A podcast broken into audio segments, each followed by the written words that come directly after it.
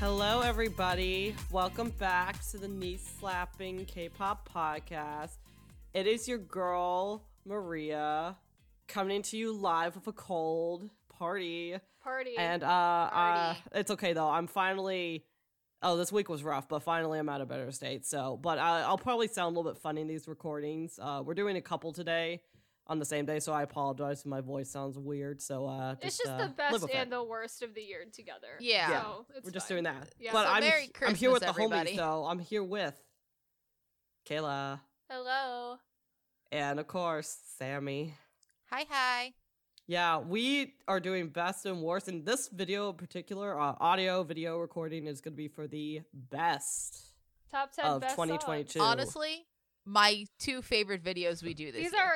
These are my favorite episodes. Videos or episodes absolutely we do the entire year. I love them. They're just fun to talk about what's been released, recap, and honestly, I love talking about the bangers because.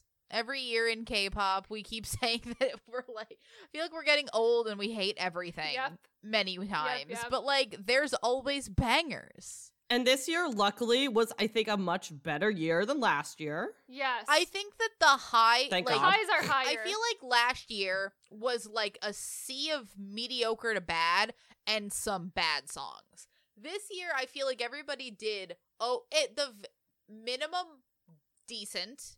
To really good, but I think the bad songs are worse though. The worst is worse. The lows are like really low this year, but I think the highs are higher. The highs are definitely higher. And it's not 2020 high, but like it's still. No. Thank God it's a better year than 2022. Thank God. 2021. Yeah, 2021 was what the fuck was that? 2021 was just a sea of like.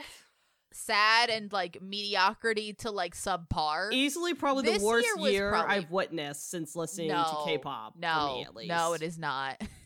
For me at least, it is.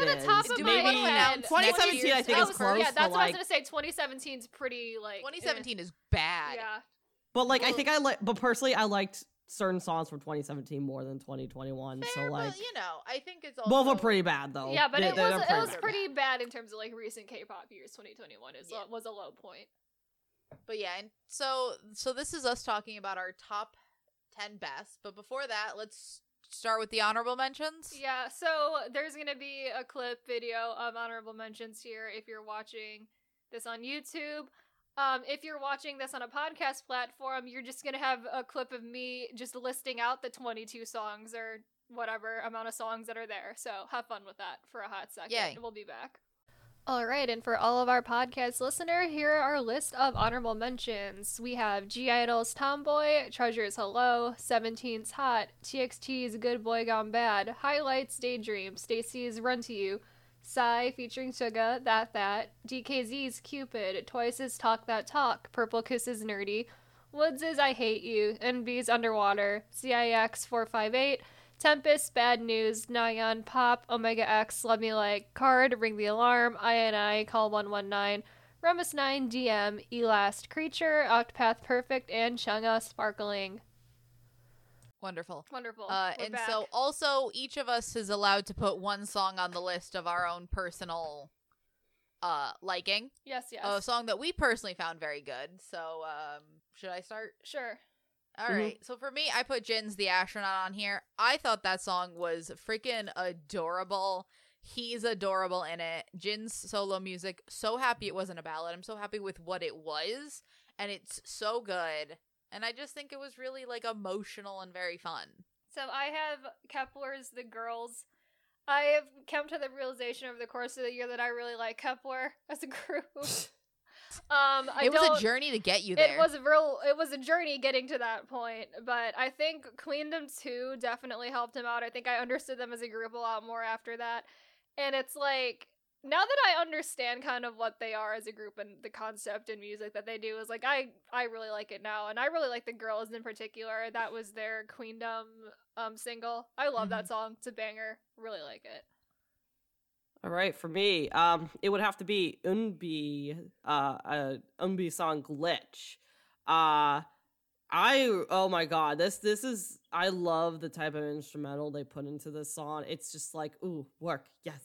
Yeah, I'm here for that. I am here for that. I'm here for the like synth drops and all that shit. It just, to me, it flows really, really well. And I was like, it really perked me into paying attention to Umbi more, because like first song I thought, her first release, I was like, okay, that's all right. But this one hooked me in. And then I'm glad I stuck around, because Underwater was also great as well this year. But like Umbi's glitch is that bitch that pulled me in. It made me stay to pay attention to Umbi. Go, girl. Go, Umbi. Just keep winning, girl. Yeah. So now on to the list proper. So at number 10, we have Nine.i with Young Boy.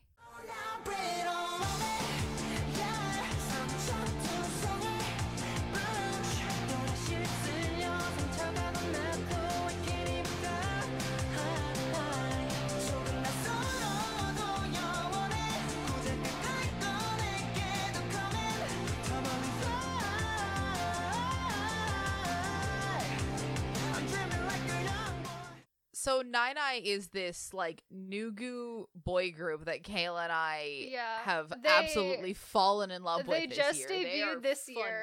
They came out of nowhere. I literally didn't know they were going to exist until their debut song came out. And they have no right being as good as they are. They are very, very good for being so Nugu. I'm like impressed. They are like ridiculously Nugu, but like they are. They're so good for no reason. I'm like, where are they getting these producers for these songs? Because like, where are they getting these boys? Because those boys, they're not from anywhere either. The Nine.i boys, like these boys are like, yeah, they're out of nowhere kids. They're phenomenally good. We listened to none of them have been on a show prior. No, not that I've not any of the big ones. I don't think. Yeah. Okay. And like they debuted like really early this year. I think like February with Parallel Universe, and Kayla and I just got, I like that one a lot. Yeah. Too. Like second gen, early third gen, like Infinite vibes off of it. Yes, I agree. So it's giving that so much. And like if that is. And, like, even with Young Boy, the song that we're talking about, that still has a very, like, second, early, third gen feel to it. It's giving modern 80s, for sure. It is giving modern 80s, too. If you know anything about me that I've said in the past, I love me, my 80s, my 70s, my 90s shit, girl. And that this was giving me that modern touch of that. Hell yeah. I'm going to be sucked in. This is good shit. Good shit. I also just love a vocal-based K-pop group at this point, because I feel like everyone just feels like they need to make half the song a rap song. Oh, right. Yes. And you know what? Sometimes you need a little variety. Nine.i agree. Great. They took a page from Infinite. Well, like, we're going to sing. Parallel Universe especially does very much sound a lot like an Infinite-style song. And whoever the company is clearly taking a page, must be taking a page from Woolham there, in terms of, like, we're going to have you guys sing. Yeah. And we're going to I just think that it's a good way to stand out, because the current, and like as you'll see from the rest of this list, we sort of have a theme going. The current trend is rap heavy noise music. Mm-hmm. This is the opposite of that. Mm-hmm. So I feel like one, it does give you a lot of variety. So that is something that like one caused us to pay a little more attention, but then just the quality of the song. Because what does it matter if you have, like, a different concept if you do it like shit? Yeah. It's done so well. They're so good. They are, like, the dances are great. The vocals are good. The little bit of rap in it is also good. And also, for a Nugu group, they have a decent budget, to be honest. They do. And this also, Makes me curious as to who's funding it. Like, their second music video also has like way more views than you would expect it to have. So I don't actually know how much like attention they're getting, because they do still feel very like very Nugu to me. So I don't actually have a gauge on how popular they actually are. We have the fear that they're gonna disappear one day and never be heard from again. That's how Nugu they are. So I looked up the entertainment company they're under. They're under First One Entertainment. That company was founded in 2019. That's probably a brand when they recruited them and started training this group specifically. Yeah. So. Yeah, all of their first group was from 2020, but it's a group I've never heard of. Like, none of these are people that I've ever heard of. Mm-hmm. But, yeah. So for the most part, this is a brand new company with a brand new group, but they're so good. Way better than any. Yeah, way better than I would expect from a new group. I know. I also was I also love the slight rock influence on that chorus. It's it's got a little TXT pop punk type vibes in it. Which is giving a little loser lover. Yeah. But I think done in maybe a slightly better way. But done a little different. Again, it's not a copy, but it's just it's got that kind the same type of a style. That kind of feel, that kind of aesthetic is there. Yeah. They're great. I also they're so good. Honestly, so I want them to stick around. I need this to be the group. Oh, I would like for them too. But you know how this shit goes. They're better than a lot of other recent They're better than a lot of bigger K-pop groups out there from this year. They don't feel they don't feel like a rookie group because this style seems fully formed. Mm-hmm. This doesn't seem like a brand new rookie group trying to find a style. They fit this style perfectly. Also, their entire discography is flawless. All of their they have too many albums so far. Both of them bangers. Yes. We nominated so their debut mini for best mini of the year. So they're really good. It's so good. I don't know what else to tell you about. Honestly, just if you could check them out. If you haven't seen their stuff, check them out. They're worth it. Because most people probably never heard of them before ever, and so because they're a new boy group, nothing is more underappreciated in this industry of K-pop, and I will maintain that forever. Than a new boy group. Mm-hmm. New girl groups have fucking fan pages dedicated to only new girl groups. Internationally, we don't really know in Korea, but internationally. No, but even if you look at Nugu boy groups, Nugu girl groups will sell more than Nugu boy groups. The minute that you get the step above Nugu and you get to a C-tier boy group versus a C-tier girl groups, boy groups will outsell you 100 to 1. But in terms of Nugu girl groups still get more attention than Nugu boy groups, which I think is unfair because honestly, from at least doing this podcast and doing all of the rookie boy group roundups. Mm-hmm. These new boy groups sometimes have some of the most talent in all of this industry, and they are never appreciated for it. It's a lot of international content creation is also based off of girl groups, and then so new girl groups also has there's entire platforms for specifically that. So yeah, especially if you're looking for content on them, there is just not a lot of it that exists. Justice for new boy groups. That's all I'm gonna say. Mm-hmm. All right, so to move on to number 9 on our Best of the Year list, we have New Jeans' Attention. Another rookie group.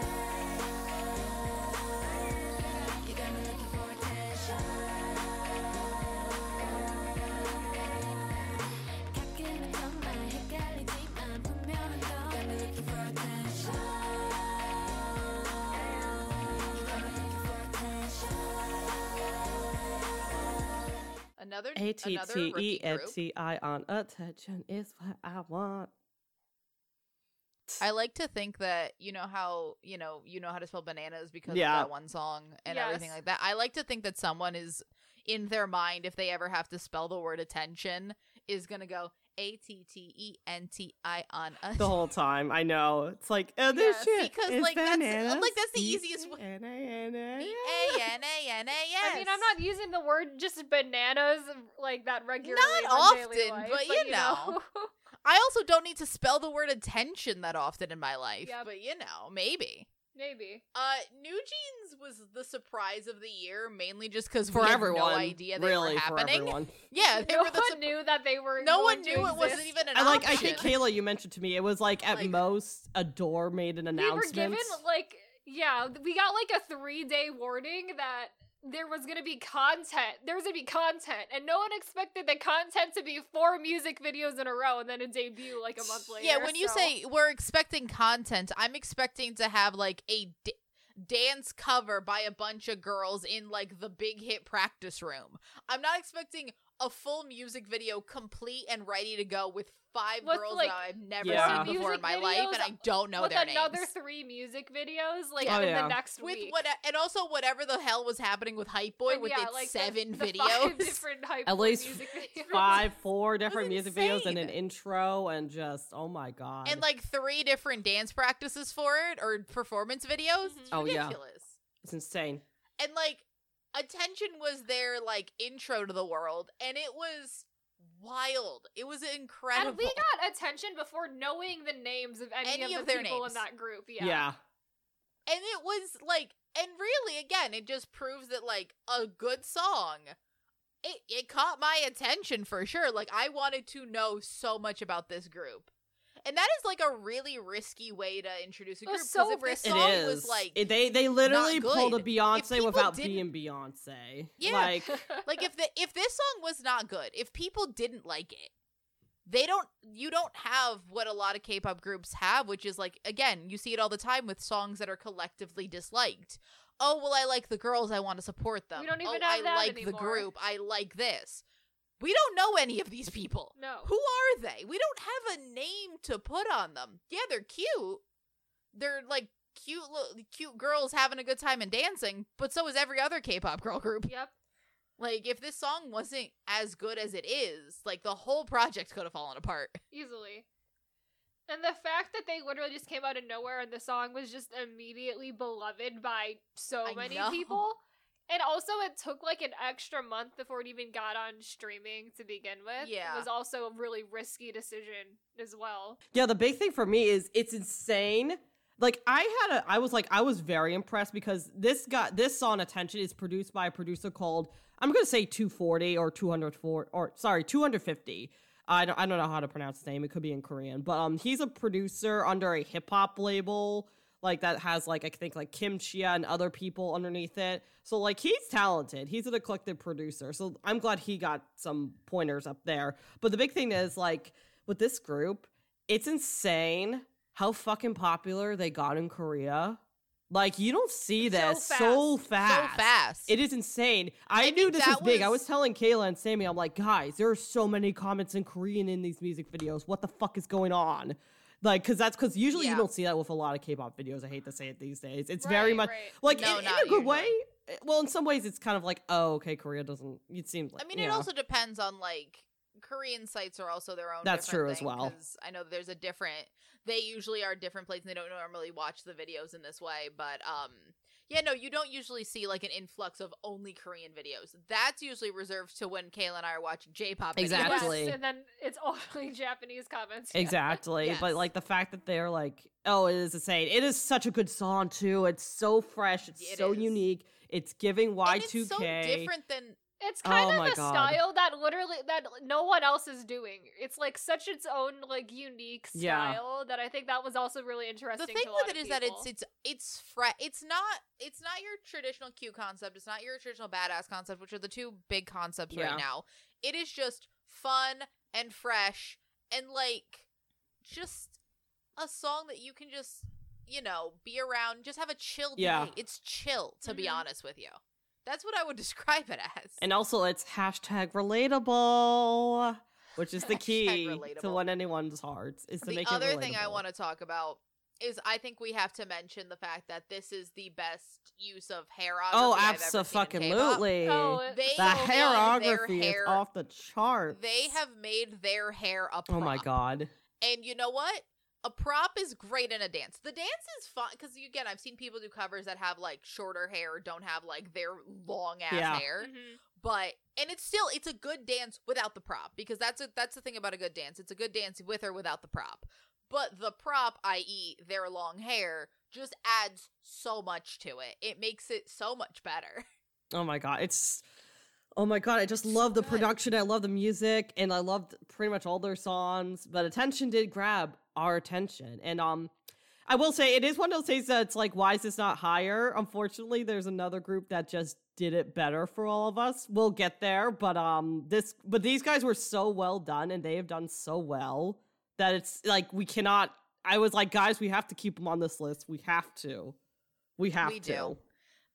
the thing with them is just that a lot of times when we will make these lists, and we'll get to this before, but a lot of the lower spots are like songs where we're like, oh, this is good, I really like it. But at some point we get to, these are the bangers of the year. We loved all of these songs. This year, all 10 of these songs. This whole list is that. Yeah. Adored. We love these songs. A lot of other lists, sometimes like 10 and 9 are like, well, I like this well enough. Like it could be number 10 or whatever. We loved every single one of these songs, and it was like really hard to put them in order because they're all just so good. Mm-hmm. So, like, a lot of these songs in other years could have been top 5. Yeah.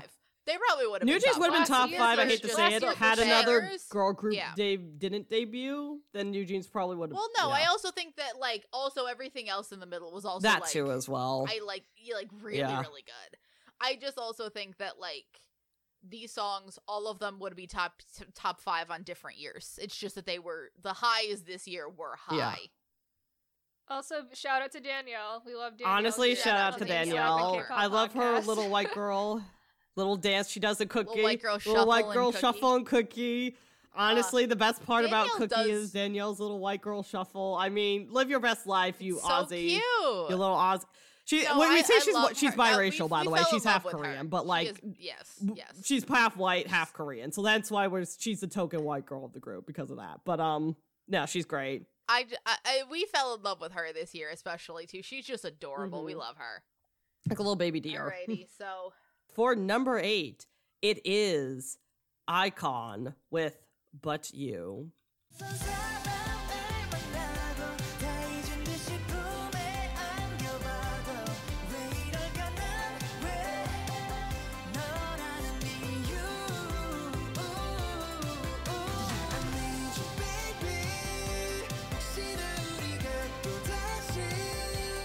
So Icon. Love Icon. They're back. Icon never left, let's be honest. But Icon. They're back post Kingdom and better than ever. This one is criminally underrated by people. What the fuck? It's so good. I think Icon is criminally underrated because Icon every year comes out with a banger and no one ever talks about Icon, it. What the fuck? People look at Icon, they see YG Entertainment, and I probably don't care. But recent Icon is nowhere even similar to what Icon was when they debuted. Yeah. No, like at their... but like.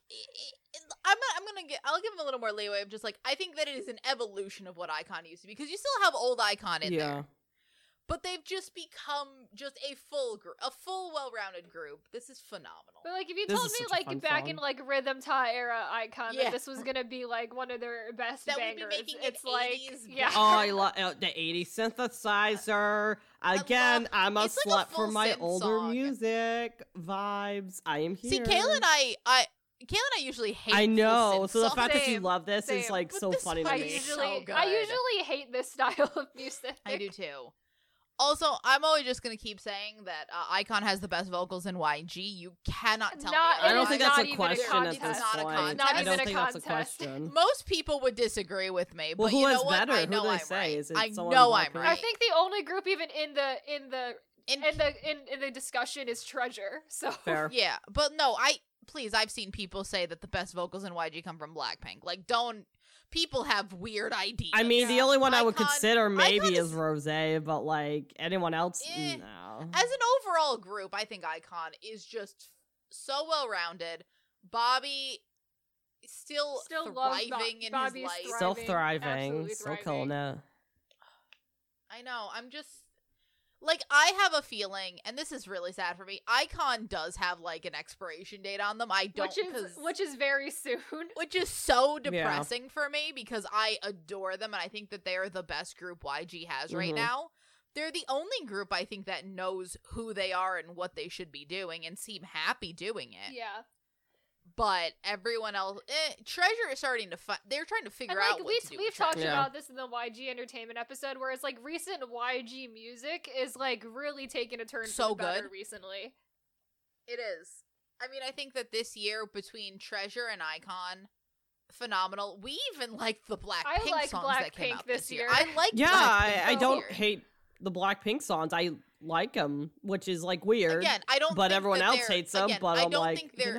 Pink Venom was like dangerously close to being my pick for the honorable mentions list. Yeah, so. Here's the thing. That song is like both a 5 out of 10 and a 10 out of 10 at the same time. I don't get it. I know it's not good, but do I like it? Yes. The thing with it is, like, I will say that to compare Blackpink to all the other ones, I think Blackpink still not as good as I think that objectively Treasure and Icon. Oh, agree. Like, agree. Very good. Not close. They are very, very good. Blackpink is actually like just becoming a group I enjoy listening to because they're fun. Yes. As opposed to a lot of girl groups I think are not fun. Yeah. They're not fun. Icon's so fun. Icon having the time of their lives. Just doing a fun little love song. A fun little synth 80s love song. And you know what? In a year like this year where everyone is just making like music that essentially assaults the ears, because that is all I can describe it as. It's so assaults the ears and just doesn't sound that good. A lot of it, just like doesn't sound that good. Not music. Yeah. Yes. Yeah. This is fun, and I want more fun. And I think as you'll see on the rest of this list, we just kind of want to have fun, guys. Mm-hmm. I think I want everyone just to look like they're happy. Just have fun. Have fun, but also like be confident. That's why I have fun. Be confident. And be confident. Yeah. That's the vibe of the rest of this list. You can never tell me that Icon isn't confident. It's such a low standard to have for K-pop groups. Is like, all I want is you. I want you to look like you're having fun and don't look like you want to die when you're performing. And to be somewhat competent in your chosen field. Yeah. Which is like not a high bar, but you know. And I also don't necessarily mean that as only the members. I mean like producers, be, you know, competent at your chosen field of producing a song. Like everyone needs to just be competent at their chosen field. Yes. Phenomenal. I don't think there's anything else to say about Icon other than they made a very great song. They did.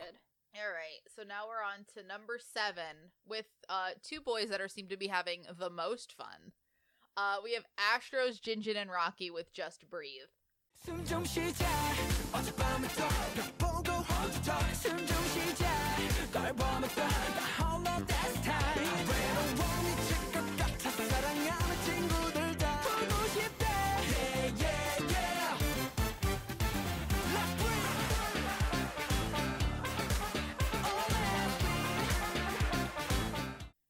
Now, this is not the Astro subunit I was expecting. No. Nor is this the song I was expecting the two of these members. Not me either. The two rappers? The two rappers to come up with this song? Absolutely not. But also to make essentially the best post-quarantine or post-pandemic song you can think of, which is like, you know what?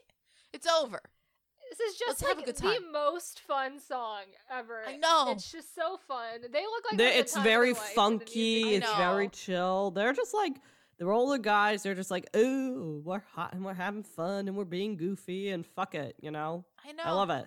I don't even know if they're like. Well, yeah, I don't know. Okay, they're hot. They're just being on the fact that they're having a good time. They are, but like. No, I don't think it's a sexy song. But they're just like, we're funky. We're having fun. Fuck it. And you know what?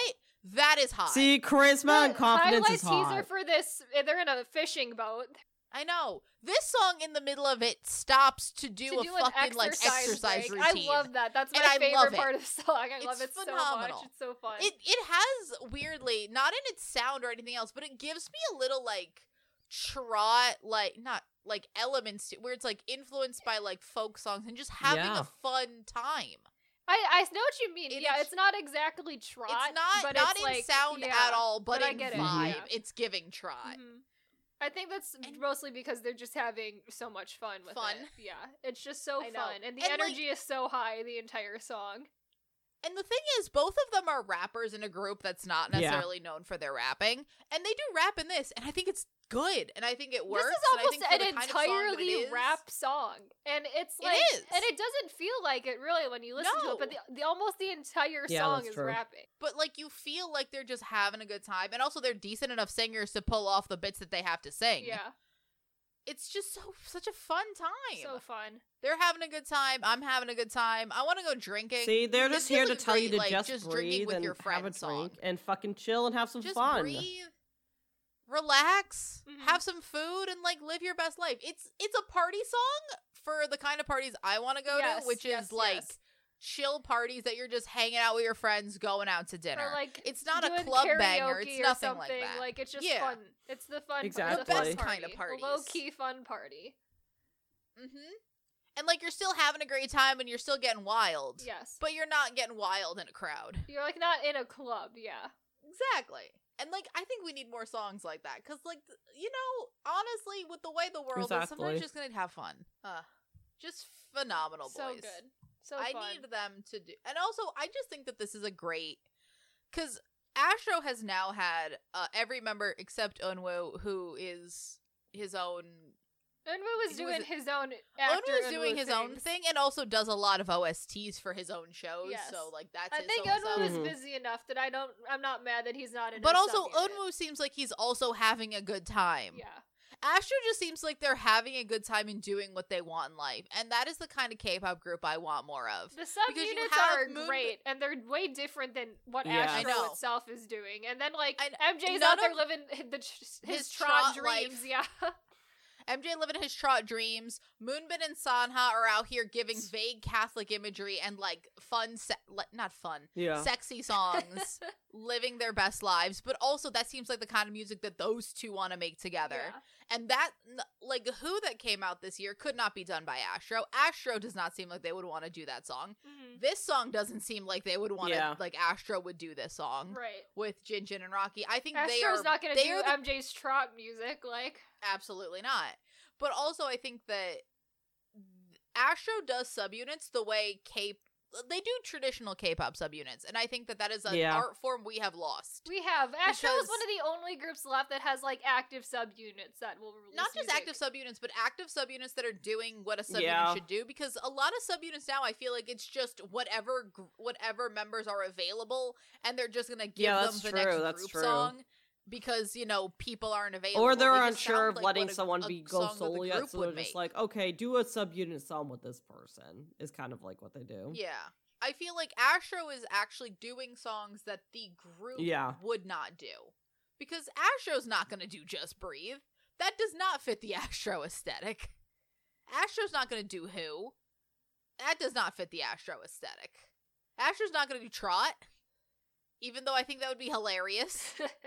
But yeah, somehow in a year that Astro had one comeback, Astro's still doing some of the best music in this industry. I know. They're great. It helped that they had the multiple subunit releases. So I know. That helped. Well, I have faith because Moonbin and Sanha had their subunit second release. Well, they're going to have another one in January, too. Good. So. Yeah, and they're having it another one. So hopefully they're going to come back again, too. All right. So number 6, we have P1 Harmony's Doom. Doom. How that's pronounced. If there is one negative, it's the title. The title of the song, because like, what is it? Also, the fact that the title is not said in the song, because the title is not in the song either. It's like the chorus is a similar phrase, but it's not. The chorus is.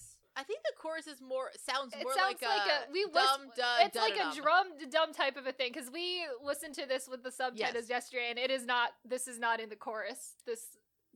Phrasing of it, but you know, same idea. So it's similar. That's a banger, but also regardless of the title.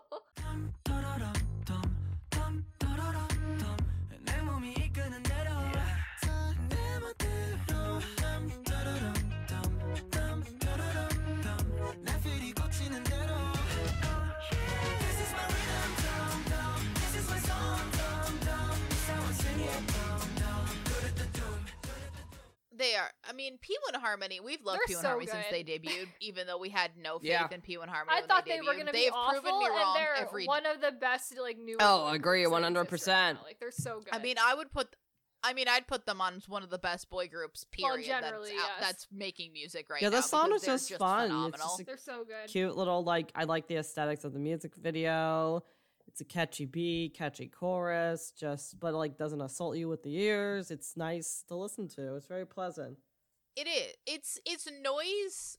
I wouldn't call it full noise. I think it's noise adjacent enough. This is the least noisy of their songs too, I would say. It is. Yeah. It is. But they also had 3 comebacks this year, which is 3 times the amount of music they had last year. They usually do. Great for them. Love that for them this year. Yeah, P1 Harmony is a group. They finally had their rookie year, essentially, where they got 3 comebacks instead of one a year. that was a wild choice. That they did that last year, but they're still great anyway. I love them. I think that they are just a group that, like, from the beginning knew what kind of music that would fit the group. It's like have been doing it the whole time. They just established a style so early because they're so distinctive from even other boy groups who are doing the same type of noise music. Mm-hmm. Like, all of their songs sound like a P1 Harmony song. That doesn't mean they all sound the same, but they have a very specific, like, I don't know, like, style to them. Again, if you hear it, you can tell, like, oh, this sounds like a P1 Harmony song. Yeah. Mm-hmm. And if another group does a similar song, it's like, oh, this kind of sounds like what P1 Harmony does. Right. In a way. Exactly. And they've just been doing stuff like that from the beginning. They've made it work for them. And it's different enough that it's still noise music. It still fits in the box of noise music. Mm-hmm.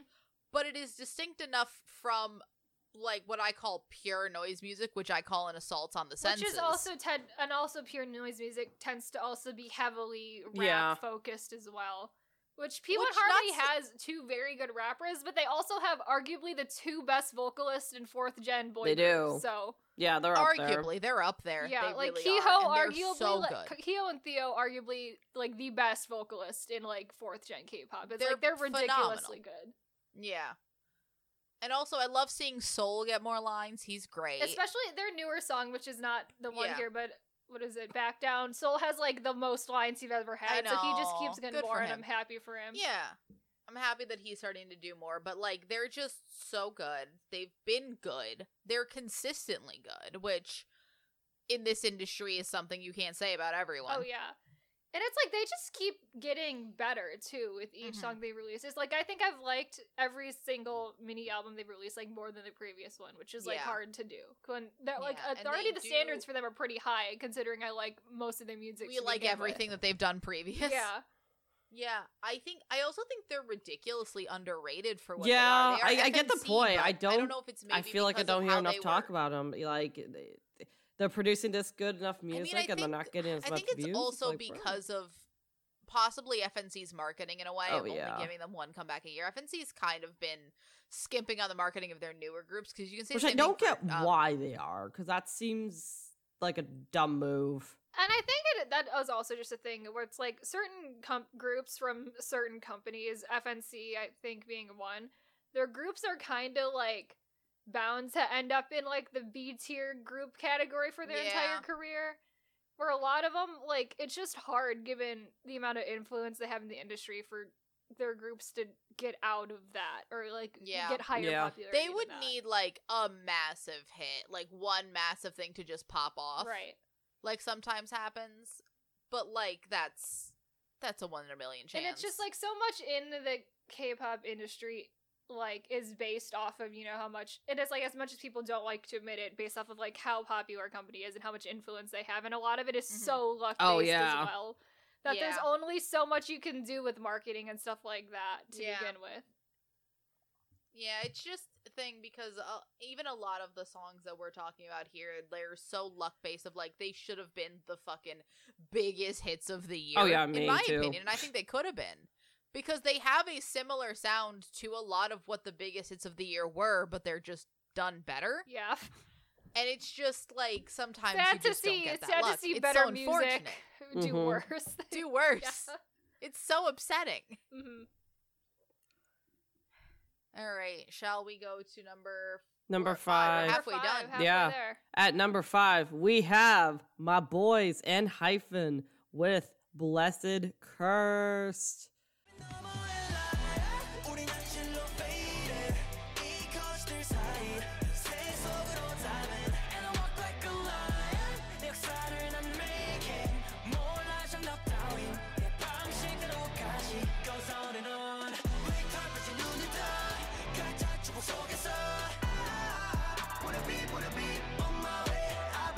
Yo, this was great. This was fucking lit. Is my 90s I love this so fucking much. This is so good. Banger too. And the fact that apparently a lot of MCs don't care for it as much, I'm just like, what the fuck? I don't understand. What is the logic in that? This is easily my favorite title track from them. This is so fucking good. Easily, yeah. Oh, it's so good. Oh my God. This song came out on January 10th, and I've been I have been listening to it the entire year. It is It's like China's Gotta Go For Me, where it's an earlier banger that just stuck around, and it's still here. Still here. Here they are. This song is the. I think that this song is the perfect encapsulation of doing a in the year 2022 a K-pop 90s concept, because the song sounds current. Because don't make a 90s song in 2022. It's going to sound dated. It's 90s influenced. They're styled exactly like the 90s. They look like the Backstreet Boys. They do in that music video. It looks like Backstreet Boys. It looks like NSYNC. You cannot tell me that Sunghoon in that video is not just Justin Timberlake, but in 2022. Yes. It's fine. The sets are very Backstreet Boys. The sets work, but it's the quality of a current music video. It does not, nothing about it sounds dated. It's just, it's channeling the aesthetic. It just sounds influenced. It's phenomenal. The outfits are great. I love it. You cannot tell me that the Backstreet Boys did not wear those outfits. They definitely did. The goggles, amazing. But I think they didn't attempt to make it a fucking rap song, which I think I love that about ENHYPEN, because this is the fear for every Hybe boy group is like, well, are they going to try to be BTS, or are they going to give up like eight rappers? Listen, if any group's going to get eight rappers, it's possibly going to be the KOZ group. And at that point... the KOZ. But that's Zico's problem. And I also expect highly from Zico to make sure it's not just another fucking annoying rap wannabe K-pop group, you know? But we also got what is the Trainee A? That's also the rapper. Trainee A is also there, Yeah, but also Trainee A has a rapper. Oh, it's a rapper that oh my god. At the very least, we'll have one rapper. Oh my god. Well, back to ENHYPEN. But back to ENHYPEN. This song, a banger. Oh god, such a good banger. It has energy. They're like, wake up, and I'm like, I'm awake, bitch. I am awake. I am here. I am here to take shit down. Like, you are here. You are making your presence known. Mm-hmm. It is. It's loud and aggressive, but without being noise done music tastefully and without being, it's like, this is how you do loud and aggressive. Tasteful. It's so done tastefully It is. Because it's you can call it aggressive, but it's not aggressive in an angry way. It's aggressive in a, I am here. Like charisma, confident way. Charisma. Yes. Yeah, mm-hmm. That's a better word for it. And, I'm looking at you, and you are, and this is a thing about, because I want to talk about the badass concept a little bit. This fits with a bunch of our songs, but I think the badass concept is the hardest concept to do in K-pop. Because if you fail, you don't look like you're having fun, and you don't look like you're trying. So it makes it... You just look kind of embarrassing. You look embarrassing because none of it works. Because at least if you fail doing a cute concept and you have a bad song, you look like you're having fun. Mm-hmm. And the problem with a lot of badass concepts is that they also try to do the, I don't care, I'm too cool, I'm not going to... The choreo is very underwhelming. Everything is just supposed to fall on the charisma of the artist. And the problem with that is that, especially if they're very young... They don't have enough charisma to pull it off, so they just look bored, and that's where you get they're not trying, they look lazy, da-da-da-da-da-da-da-da-da. I think that the way you do a badass concept is I'm a badass, but I'm also a talented as fuck badass. Because you look at ENHYPEN, they're singing, they are dancing, they're showing everything that they have in these songs. So I know, I love that little chorus dance with the little arm, spread apart, and doing a little arm jiggle thing. I love that shit. I like the kick.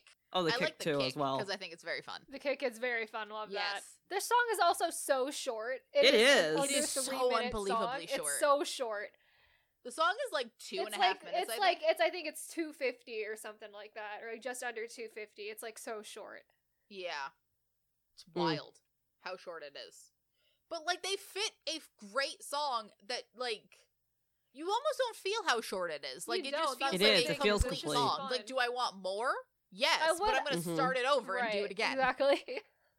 I can just start it over. It feels complete, though. It doesn't leave you wanting because it, forgot a part of the song. Right. I want even with their other song, Pass the Mic. What is it?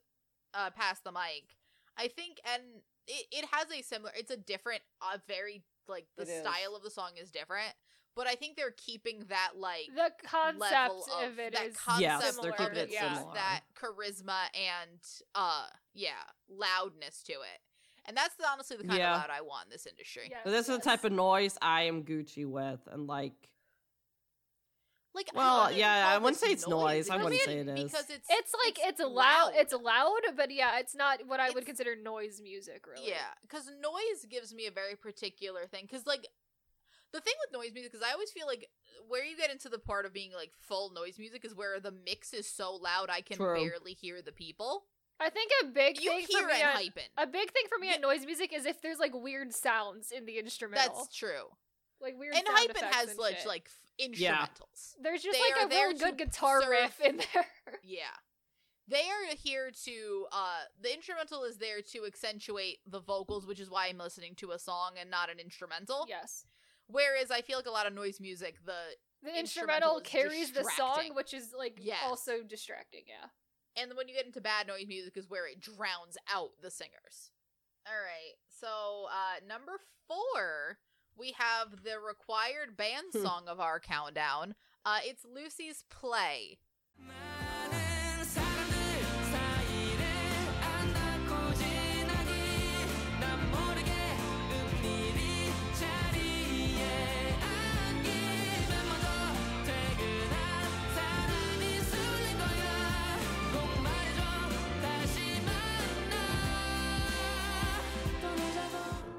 So this song has made me and Kayla cry. It's very heartwarming. I cried the first time I ever listened to it. It's giving. I was in tears. Tearful thoughts of nostalgia for your youth, of wanting to be a child again. If you are a person, you're in your teens, this song is not for you. But if you're like a working adult, yes, this song is yours. Yeah. This song is for you. Lucy writes music for like mid-20s to 30s people who are like very sad in life and like would like to be a child. Very much. Same. That's their entire. Same. That's so much very of much. What their music. That is has what that whole album was. That album. I mean, it was called Childhood. It was, so like, I think it was. I think that's it fit that perfectly. But I think that's like what really got to me when I listened to it, and then also read the lyrics too. Is just knowing that the album was called Childhood, and knowing like so many other of Lucy's songs are about this same concept. Like Snooze is a very similar message to this and everything too. Where it's just, like, they do such a good job at, like, hitting the spot where it's, like, yeah, life sucks right now, but, like, you can just stop for a second and, like remember being a child again. Like, it doesn't have to be horrible all the time. Yeah. So I listened to the song and it made me bawl my eyes out for a solid 10 minutes because I was in... I went on vacation this year, and I went to a childhood home of mine that I had not been in since I was an actual child. And I listened to this, and the song just came on shuffle, and I cried so hard. It was unbelievable, because it just, you think about being a kid, you think about the good memories, you think about everything else, and it's just such a nostalgic song. Mm-hmm. I think of any song of this year, all of them are good. But the song that I can see myself going back to the most, and not just being like, well, this is a good song from this artist. This is actually a song that's like, it's so connected to a feeling and so embodies a feeling better than almost any other song. This is such a timeless song. It's almost essentially the structure of the song is like, once the chorus drops on that song, it's like the emotions hit like all at once. And I don't know what it is about it, but it's just... They start playing the chorus and the tears fall. It's just like, I want to cry now. I feel like crying. I know. Like, if you're having a bad day, listen to this song. Like, you'll cry, but it'll be the emotional release you need. It'll be good tears. It's not good bad cry. Yeah. Because it's not a song that's sad. It's not a song that's it's not sad. It is not about like wanting to like be and like being like my life sucks. It's about like remembering being a child and bringing those memories and like that feeling to being an adult. Yes, because it's all in a very like hopeful. Yes, it's very hopeful. It's very optimistic. Yeah, that's how Lucy's songs are to begin with. Yeah. Yeah, it's not about like being upset about being an adult. It's about like, well, like time passes. There's nothing we can do about that. Mm-hmm. But like you can hold. And I think that's Lucy being a teacher for us all, guys. Life lessons, telling us. You know what? Look through life you know, with the glass half full, you know, take the best parts from your childhood, try to enact it in your current life where you honestly, can, and, you know. And Lucy's music reminds me so much of, like, what BTS's music was doing for me when I was like a teenager and like very confused in life and shit. It's like Lucy is now making that same feeling of music where it's like, this is the song that I need as like a working adult and like kind of just sad in life. I think both of all of those songs are just made for very different, like BTS was making songs for being in that period of like being a young adult, becoming an adult. Yes. And it's like I aged with them through that, and now I'm an adult, and now Lucy is in here hitting me with more emotions. Yeah. Yes. Like, I also think that this song being made by a band is so one. It's the only people that could make it, and also it stands out too with the factor of whoever plays the violin. And also the violin.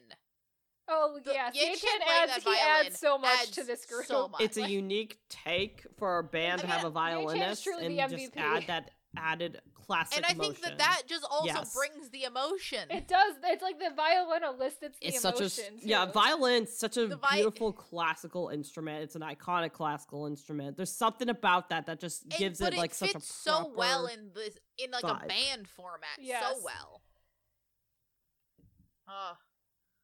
I also just, like, the vocals are just, you feel the emotion in his voice. He's so, like, he's going on that journey with you, honestly. And you can feel it when they're singing the song. I don't know. And then I think that's, like, what drew me to Lucy as a group generally is that all of their music has kind of, because they write it clearly. So it's all the emotions they put into it are, like, very real. And, like, that's, I think, what makes the songs hit so hard is because you know that they are also feeling the same way. Yeah.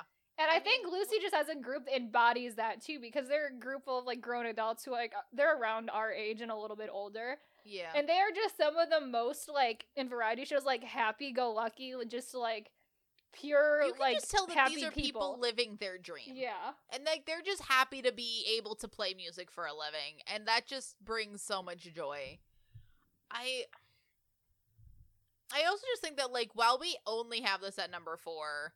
I think as time goes on, this will be a song that, like, it sticks around just as an emotional point. Yeah. Like, this is a song that, like, you can go back to at any point. Yeah, it's timeless, to be honest. Mm-hmm. It feels like it could have come out at any point, it's a perfect timeless song from this era. Like, it's gonna do wonders in the future. Yeah. It's one of those longevity songs.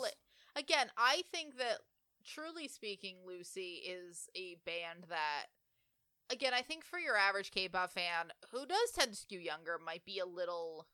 Like, I can see a younger person not being able to relate to the song at all, and also being like, oh, I mean, it's fine. Mm-hmm. But if you are in the right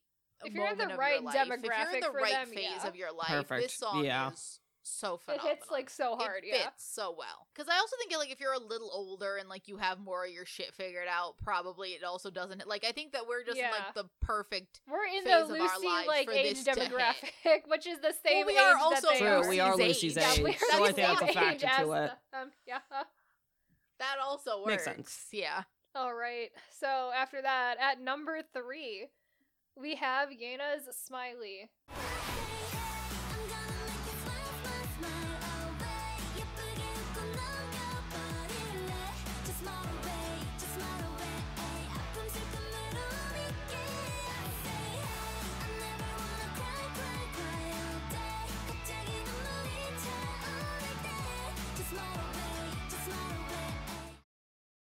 I love this kid. Oh my god. Oh, it's so cute. Oh my god. And BP's on the track. Yay! I love BP. BP's a really good feature on this song too. So, BP is like the perfect person to put with Yena on the song, to be honest. Honestly, this, you know how we're talking about how, you know, sometimes you just want to have fun. This is it. This is fun. This is so fun. This is so much fun. Definition of fun. The best soloist from IZ*ONE, probably. This is, like, one of the best, like, bubblegum, like, pure bubblegum pop, like, K-pop songs, like, in a while. Oh, yeah. It is so, and, like, so good. The risk you run with, like, pure bubblegum pop is that there is a line where it gets a little on the annoying side. She rides that line. Yeah, it is so well. Perfection. She is just so infectiously fun because, like, it just brings a smile to your face when you listen to it. And it's like post IZ*ONE, I didn't really know what I expected her to do. I thought they might put her in Everglow, to be honest. It was like, who really knows? That's what everyone thought that. That's what people thought they were going to do. I'm so glad she's not. The day that IZ*ONE was made. I'm so glad she's not, because this is such a unique soloist, especially in like recent modern K-pop, because no one else, there's no other soloist who is doing that music. Pure bubblegum pop? No. And she does it so well, too. Yeah, they also tend to either, like, there is, like, soloists doing, like, the closest thing I can think of is maybe that Nayeon song from this year. True, like, yeah. There are people doing pop songs. But this kind of, like, almost sticky sweet. And it's like her entire aesthetic as a soloist too is like also like very over the top, like cute bubblegum pop aesthetic too. Yes, but like it works for her and her personality. She does really it well. So well. She is so good. She has a great singing voice, which they should have utilized more in IZ*ONE, I think. But like she has a great singing. There was too many people in it. There were just too many people to stand out. IZ*ONE, yeah. But like. But I also think that, like, that her not being used in IZ*ONE almost made this, like better, better like, surprise. Oh my god, she's a surprise. Yes, right. That's true. No one was expecting this much from Yena. Especially, I'm gonna be honest I was not expecting much from her. There was no one expecting this concept from Yena either, really. So that was fair. Also, like, part of the surprise as well. I fell in love with her this year because, if I'm being honest, I did not notice her in IZ*ONE. There were too many other people in IZ*One. I mean, I noticed her in Produce 48. I was a big fan of hers. I was like, she's enjoyable. I did, but I like followed IZ*ONE very closely, so that's different. Yeah. But like, she also had a very different vibe in Produce 48 and in IZ*ONE than she does as a soloist. Yeah. Because like this feels like Yena being herself. Because like even with Smartphone, which is her second song, she keeps that aesthetic, she keeps that vibe, but the song obviously sounds very, like, very different, and it's just, she looks like she's having a good time, and you know what? I want people to have a good time. That's really the only thing I would wish for most K-pop artists is, like, I want you to look like you're having a good time being a K-pop artist. Also, shout out to her B-sides, especially in that first EP. Oh my god. The B-sides in her first EP are so good. Pretty Boy? Yes. I love Pretty Boy. Oh, Pretty Boy's so good. Also, I want to make a thing to Yena too. I've seen people being like, "Oh, when Smartphone came out, they were disappointed because Yena's doing, oh, she's just doing the same concept again." I'm like, "It's her second song. Let the girl live in this concept for a hot second before you make her become." If anything, I'd say that song's more bubblegum and more like childlike than Smiley is. Smiley's a little bit more like there's adults dancing in the room, you know? Like Smartphone got like critter people in animal costumes being around like this is Chuck E. Cheese has come to life, you know? Also, she's literally had two songs too. It's like we can't determine what her entire vibe as a soloist is off of two songs, so. And also, why do you want to make her like every other K-pop soloist immediately? Yeah. Let this girl live in this because no one else is doing it. It makes her so unique because of it. It's like, I am perfectly fine with her writing out like this exact concept. And like the songs are good. The songs are not getting, she's not made the same song 4 times. No. She hasn't even made the same song twice. Yeah. Let her live, people. Yeah, let her live. Let her be smiling. Let everywhere. Her live her best life. Let her smile. Let her smile. Let her live her, like, at the end of that music video, Sailor Moon fantasy. Yes, let her live her Sailor Moon fantasy. Let her be the Sailor Moon of this generation. I mean, honestly, the song is just so fun. It makes me happy every time I hear it. Oh, man. It's just great. I feel like also this song, it's another, and I love like, BB. I love BB. She's some vibe that she brings. BB was great. I think this was another, like, super early in the year favorite. And I think between this and, like the ENHYPEN song, which also came out super early in the year, we're like, oh, we just want to have fun this year, don't we? Yes, this is a fun. We're going to have fun. We're going to have fun. Last year was the chill year. This is the fun year. Exactly. Like, we're going to have fun, everybody.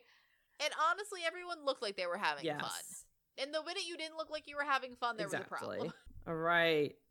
On to next one. On to number two for our token entry from the K-J-pop sector. It is J-O-1 with Us.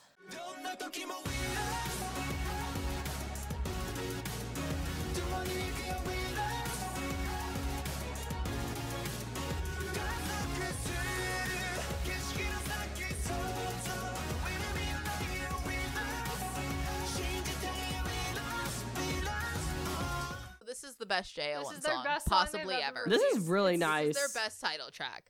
This song, and I don't pay attention to these guys that much, and I'm like, this is really good. You don't.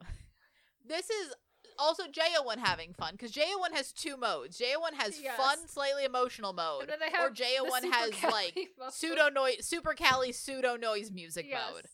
The way I would describe the way J-O-1 does noise music is the same way P1 Harmony does noise music. Yeah, it's like noise music adjacent, where like you still hear everything, but like it's just a little loud. Yes, it's great. But this song, so good. I love this song so much. It is also, it's like kind of the epitome of like the one of the sounds in K-J-pop that we like the most. That is like second gen K-pop sound boy groups. Which that kind of sounds a little bit like Infinite. If it sounds a little bit like Infinite, then it means it's really. It good. Sounds a little bit like, what is it, like Infinite mixed with like some boyfriend, very hopeful Infinite boyfriend. And boyfriend vibes, but in Japanese, which is like, I need that. Yes, that's what K-pop groups aren't doing in the year 2022.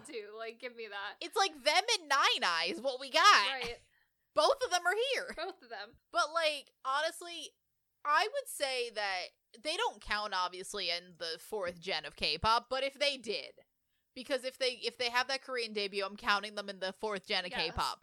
I would say J-O-1 has maybe the best vocalists. Oh, yes. Like, we were talking about P1 Harmony having the best vocalists. Yeah, they got some really dope vocalists. J-O-1, I would say J-O-1 is up there. Yeah. Like, you got your show, you got Jun Ki. Are, like, super good. Yeah.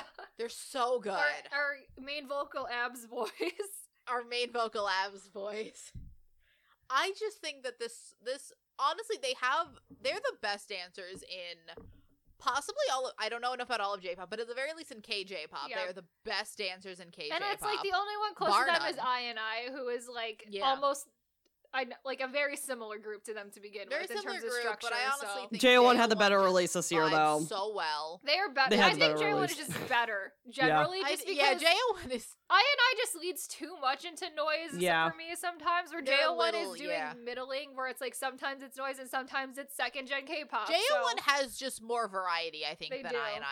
INI sticks to the noise. INI is kind of locked into noise music. J-O-1.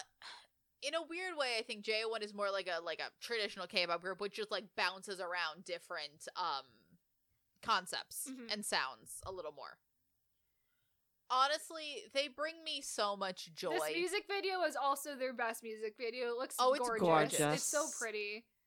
Gorgeous. Also, this is off topic, but one of the best stylings this group has ever had. This group always has one person look janky. God. And usually it's like Shosei. Shosei doesn't look awful. Both of them look okay in this. So they look like, fine, you know, this comeback. Good for them. Great for them that this is their style, not terribly. For J-O-1, that is a win. Yes, it is a win. It's a win if they look fine. Because Shosei has just had so many tragic hair eras. Questionable hairs. Man, like, and then sometimes they mess around with Jun Ki a little too much too. Yes. Oh yeah, he's a little bit questionable sometimes. So like there's really like three of them that look janky, and when you get all three of them looking good, that's a good error right there. It's an indication of a good J-O-1 era. It is. But like, I don't know what else to tell you. I think the phrase K-J-pop was also like officially coined by people that weren't me and Kayla this year. Yes. So, and now that it is a rapidly growing genre of music, too, it is. So. And it's honestly one of my favorite subsections of this industry. I really love it. It's great. I love it so much. We still continue to look into real J-pop every, 6 months, and it continues to not be good. To not want to have anything to do with that. I mean, I did find a good, I think it was, a Generations from Exile Tribe or J Brothers song I liked from this year, but otherwise... Absolutely I go for the J-Rock usually, and leave it at that. J-Rock continues to be phenomenal. J-Rock continues to be its own weird thing. K-J-pop, we want more. Yes. Give me more. We're gonna get I think you're only going to get more, considering the fact that so many Korean companies are just debuting and Hybe too in Japan. Hybe has now put its foot in the water. Again, we got Ant Team now. Ant Team in it. I know several other companies have that in the works. So yes, every company has. We got the FNC band show too. Oh yeah, that's a joint Japan Korea show. Yep, that will be a thing. But I think in terms of this, J-O-1 will always be the first. And they will probably always be the best in terms of like nostalgia sake goes for us anyway. At least for us. Yeah. I mean, I love J-O-1. J-O-1 almost has a set. The thing is, we only allow like one spot for a J-pop song on this list because it's probably always going to be J-O-1 to be honest. The problem is it has to be me and Kayla's favorite J-pop song of the year. Yeah. And what are the odds? I mean, Ant-Team could be there too, depending what they decide to do. That's what I'm saying. The only person I can think of is maybe Ant-Team, depending on what bangers they put out. Mm-hmm. But then again, what stops me and Kayla from just making it like, we can have two J-pop songs. This is our podcast, so we can really I can't fight them on it. They want the J-pop in there, they're gonna get the J-pop in there. Look, Maria, you can't tell me this is not a banger. No, it is a banger. That's why I'm fine with it. Phenomenal. Mm-hmm. Exactly. They make bangers every year. I love them. They're so good. Please come to America and tour. Please do a tour. It's all I want in life right now. But you know who is going to come and do a tour in America allegedly next year? Our gold medalist, our number one song of the year. All right. So how do we do this again? We're just going to have, I guess we just say it together, but it's probably going to be really out of sync, but that's okay. It's going to be really out of sync like it is every year. Yes. All right. She's going to count down though. Sammy, give us a countdown. 3, 2, 1. Le Sserafim's Fearless. What you looking at? What you looking at? What you looking at? What you looking at? What you looking at? What you looking at? I'm fearless, huh? You should get away, get away. That you didn't get. You should get away, get away. I'm fearless, huh? Yeah. That sounded awful. It's going to be so out of sync, but it's okay. That's how it is every single year. It's Le Sserafim's Fearless, everyone. Oh, my God. What you looking at? What you looking at? What do you want me to say about this song? What do you want? I have a lot of things to say, but if you guys want to go, you guys can go first if you have to say more. What can anyone tell me that is not perfection about the song? Why is anyone going to question me on what our choice is? This song is honestly so phenomenal. Good. It's so good. It is everything I want in a debut and more. This is, and I do mean, this is probably one of, easily, the best debuts I have seen from a group, period. I am not joking here. I am being serious. It's phenomenal. I think it does everything you want. A K-pop song needs to do. It does the badass, like, we just talked about how the badass concept is the hardest concept to pull off. I maintain that. They did it phenomenally here. They're doing it in such a way that isn't like obnoxious in a way that it can be a lot of times. It's more, it's a little bit more toned down, but they also that, look like such badasses. And they're doing something. Yes. Like they just look so cool in the whole music video. They're like, they're just like those girls that I'm just like, video. I they're really want to be you right now. Yes, you guys are so like, cool. I want to be you. That's the concept they're going for. It is. And also, if you look at the video, they're like, it is a for as good as it is a remarkably simple music video. It really is. It is not. And it's really well shot too. The shots that they pan through. Oh my God. I like almost. But like if you actually look at, there is like barely any sets in it. It is surprisingly CG, but like it's so good and it's so memorable for what it is. And it does such a good job at showing individual members as well for, and that's the thing that I think a lot of debut music videos do not do well is like actually show us the new members of your group. Like this does like great job at that. And every single member of that group got a moment where I'm like, oh, you are the focal point right now, and you are the person I'm going to be like focusing on. Every single girl got it, and every single girl got a memorable moment. It wasn't just because it's very easy to just focus on the IZ*ONE members. Mm-hmm. We'll focus on the IZ*ONE members for the debut, and then the other girls will get their focus later. And it never felt like this is like an IZ*ONE. And I honestly feel like doing that is it shoots a group in the foot early on, because then the only person anyone cares about is the members that they already know. Exactly. When in reality, there's a bunch of people in here that I've never met before, and I love them. Yes. Because I love all the members of Le Sserafim. So good. Le Sserafim, you learn that mainly, it's also partially because you already know two of them. Yes. I already knew three of them, yeah. But, like, you learn the members of Le Sserafim instantly by looking at this. They're all unique, they're all differently styled, and they're all just have such a shining moment that you're like, oh, that's her. And I now know her. Speaking of which, I want to get into the individual members, but so remember that thing? I think I mentioned it to Sammy about, like, in July, I was just like, I have something written down, and I really want to, like, save it for the end of the year. Yes. I have it. Yes. Okay. So this is for only one of the members, but it's like it was a brain fart, and I need to get this out there into the world. So to start with, talking about the individual members, I only did this all for one member because it came up to my head, and I thought it was genius at the time. Let's talk about an ode to a dancer. Kazuha is the dancing queen, young and sweet, but over 17 because she's a legal adult. Dancing queen, scouted by Hybe and left her ballerina dreams behind. She can dance, she can flex, and she raps better than EPEX.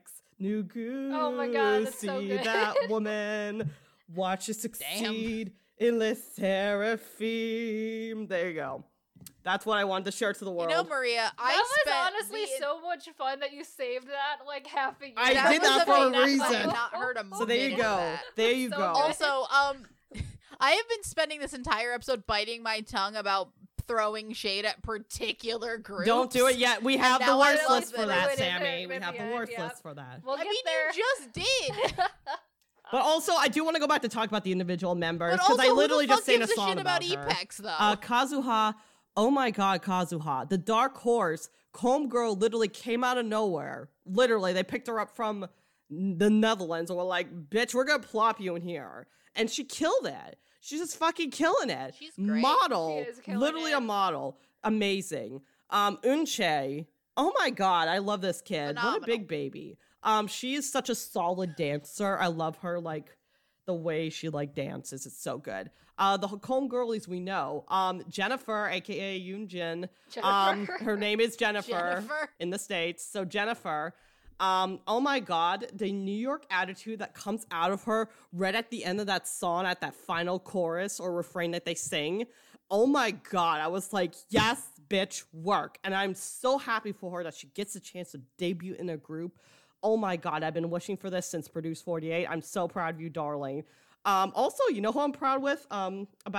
Sakura. Sakura had the big balls again to be like, you know what? This group thing again? Absolutely. We're going to do this again. I like torture. We're going to do this again. And you know what? She keeps up with the homies. She keeps up with them. She had her little Motomami moment in, like, that photo book. I'm like, yes, bitch, work. And she's, like, killing it. Oh my God. And also, oh my God, I gotta talk about the one who is just on fire right now. Motherfucking Kim Chaewon. Holy shit, a bob cut does a bitch wonders. Holy fuck. Holy fuck. She just, like, exploded with charisma, uniqueness, nerve, and motherfucking talent. She is a motherfucking star. And I knew this in Produce 48, but I'm so glad everyone else is finally getting to see this. And this concept, she fits in so seamlessly well. She is, like, perfect person to be leader of this group. Holy fucking shit. She is there. She is on fuego. You know, like, I don't want to say something inappropriate. I was almost there. But, like, oh my God. Kim Chaewon is one to watch out for. This girl is on fire. She is the fucking phoenix. She will come and slay you with that fucking whatever juju's in her fucking bob haircut. I don't know what it is, but, like, girl, keep it. The bob haircuts bring good vibes. Keep the bob haircut. I have absolutely loved Chaewon since Produce 48 and then through IZ*ONE. And when I heard that she was getting transferred from Wolum into Hybe for, like, the new girl group, I was like, well, big things have to be happening there because that is... Big moves are happening. Big moves. She's just continuing to be, like, an absolute icon. I love her. She's great. And honestly, the one thing I will give credit for is that this group could have been IZ*ONE and Friends. It really could have been. Because like, Sakura, I think Sakura might technically be the most popular if we count her J fans. And I mean, she probably is, yeah. If you count her J fans, yes. But also, I think with every comeback that Le Sserafim is doing, all the other ones are getting more. Like, Kazuha is huge now. Kazuha is massive. No one having heard of her beforehand, but she's like mega popular now. I do also want to say too, before I forget, even though we had her for a brief time, Garm I think did well in the song too and in the EP as well. Yes. For the part she had complained at length about this. We will discuss more about Garm, but you know what? For the brief moment she was here with us, she did great too. She did great. She's not dead, but, like, you know, she... Again, check out the scandals for that, but... It's very, very unfortunate for her. But on the bright end, I feel like it's... Especially one of them in particular, I think, is going to get more attention now because of that, which, you know, good for that one member. But, like, you know, I'm so excited about where this group's going to go. Well, this could have been IZ*ONE and Friends. It's not. And it's... Thankfully, it's not, because we've seen what happens when it becomes IZ*ONE and Friends. We have. Yeah, we have. I like the song. I know which group you're talking about, and I like the song from that group too. There's only one.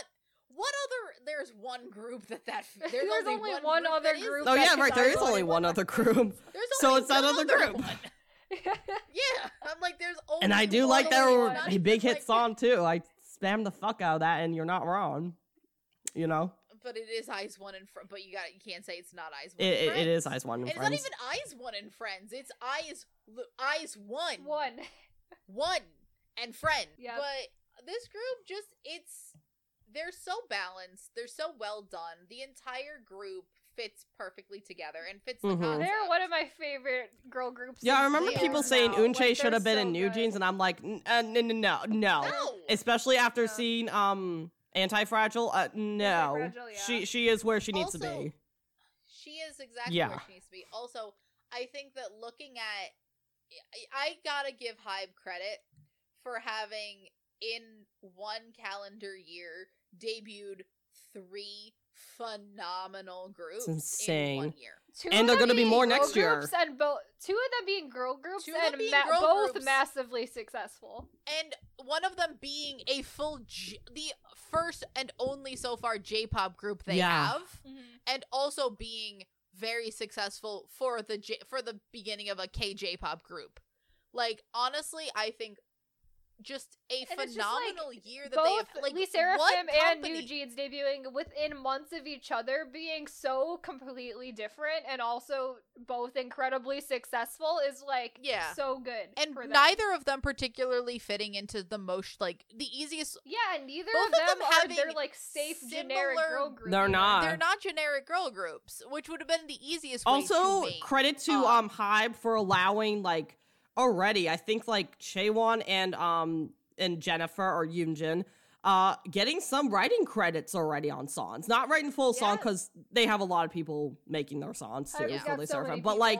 They're allowing them the opportunity to get some writing credits in, which I'm like, oh my god, this is great for a girl group because you don't see that that often. Yeah, there are girl groups that will disband before having a writing credit. Yep. But I also want to point out the group that we keep vaguely making references to. I think that team with the show and the debut and everything else. The album is not out yet at the time of this recording. It is not because it is being released in the J-pop way of putting out the music video a month beforehand. Yeah. But I want to point out, fucking banger, amazing. To be able to essentially put this group together this year. They put almost all these groups except for Le Sserafim, who has been training for months previous. They haven't even together training, this year. Le Sserafim had it as a group as Le Sserafim. Not they hadn't trained long, as long. But I'm saying it was before this year. But it was before this year. Yeah. At least New Jeans and Team were essentially put together and released this year just to the public, which is wild. I think Hybe has essentially debuts down because we've seen another company try to do 3 and only be able to manage 2, and it was a choice. Just both of them not being are garbage. Good, yeah. I'll go further. They're garbage. We will get to that. We will get to it. But, yeah. And for the people listening, you will get to it next week. But both of them. Oh yep. Yeah, I know what you're talking about. Hybe, I have to give the credit to this company for doing 3 phenomenal high-budget debuts. All of them successful, all of them fabulous, all of them wonderful. And all of them with just it's really concepts. Amazing, and we love the K-pop. I'm looking forward to what they like. Not I'm so looking forward to what Le Sserafim releases in the future, but really all the other Hybe groups, and even the upcoming new ones. Because I hate this. Unfortunately, we've been spoiled, and our expectations now are going to be wicked high for these groups. You know. See, I always get so scared when we get a new Hybe group. Like, I was like, terrified for What if they're bad? What if they're shit? Bad. Like, the same thing happened to me with TXT. I was so scared. I was scared for ENHYPEN. I was terrified. Mainly because I watched that show. I was scared for ANTEAM because I also watched that show. I was scared. I was a little scared for Le Sserafim. I didn't have time to be scared for New Jeans because they just appeared. They just appeared out of nowhere. But there is, honestly... I'm so excited for just overall this whole company because I can't think of another K-pop company with this many active and by active I mean active enough that they are putting out music on a consistent basis, not just once every 2 or 3 years. Yeah. I'm talking like active, like either a release or 2 a year. Like it's pretty consistent. They do again. It's not, but it's not like, for example, SM has a lot of artists, but a lot of them are not like. Active every single year putting out a new release. Yeah, true. Well, a lot of them are also older too, though. Like, pretty old. Exactly, but I'm saying, like, a lot of companies very much struggle to have more than 2 or 3 groups. Hybe at this point has, like, 8. And it's wild to me that all of them are distinct, all of them are different, all of them have different concepts. None of them, for the amount of boy groups they have, none of them overlap, which is weird. I mean, and they're going to release even more boy groups in the future. And they're going to release more groups. I feel like I have a sinking feeling that inevitably there's going to be some groups that are going to like. Again, there will be, but by the time that reaches, what? TXT will be 5 years old, and that group will be 1 year old, and like. Yeah, at that point, it just becomes a cycle. Like, they've managed to put time there, which is wild. I think that you gotta give credit where it's due. And, like, Le Sserafim is just, like, the big, like, testament to that of, like, you put out one of the best girl groups I've seen in also, years. They deserve that performance award from the MMAs this year. Abso-fucking-lutely. Holy crap. Oh, yeah. They are going to be one to watch out for when it comes to performances. I will tell you that right now. They are. They're killing it. I mean, honestly speaking, I think all the Hybe groups are some of the only interesting people to at this point watch at award shows. True, but like this group can fucking dance. Again, what they did for the MMAs was so good. It was so fucking phenomenal. No, but what I'm saying is that like. Because that's, like, the Hybe girl group. Like, a lot of groups just phone it in so much. I feel like award performances are just getting... They're getting boring. If that might just be me, but they're getting boring. They're not very exciting anymore. They're not. I feel like they just do the song and go home. Yeah. Yeah, that's what what I liked about, like, Le Sserafim. It was, like... I mean, they both do the songs, but, like, there's at least... little change up to us. There's like something there. There's change. Yeah, there's interesting things there. I also liked the New Jeans performance with the Mamas. That was fun. Where's Danielle? Where's Danielle? Oh my god.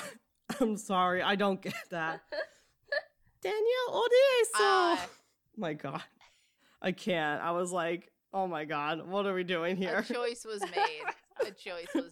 But again, I think it is also fun that they are also very good at highlighting all the members of groups. Everyone got a moment. Oh, yeah. All the New Jeans girls also got a moment. I mean, literally, they called out one specifically for Danielle. My name. Oh, God. But right. Yeah. But that has been our best 10 of the year. I want fun next year. Bring the fun back, K-pop. Back, please. Would be great. Fun. Mm-hmm. Yeah, so we are available on all major podcasting platforms like Apple Podcasts and Spotify. We also have a YouTube channel where we put all of our episodes along with fun clip videos occasionally as well.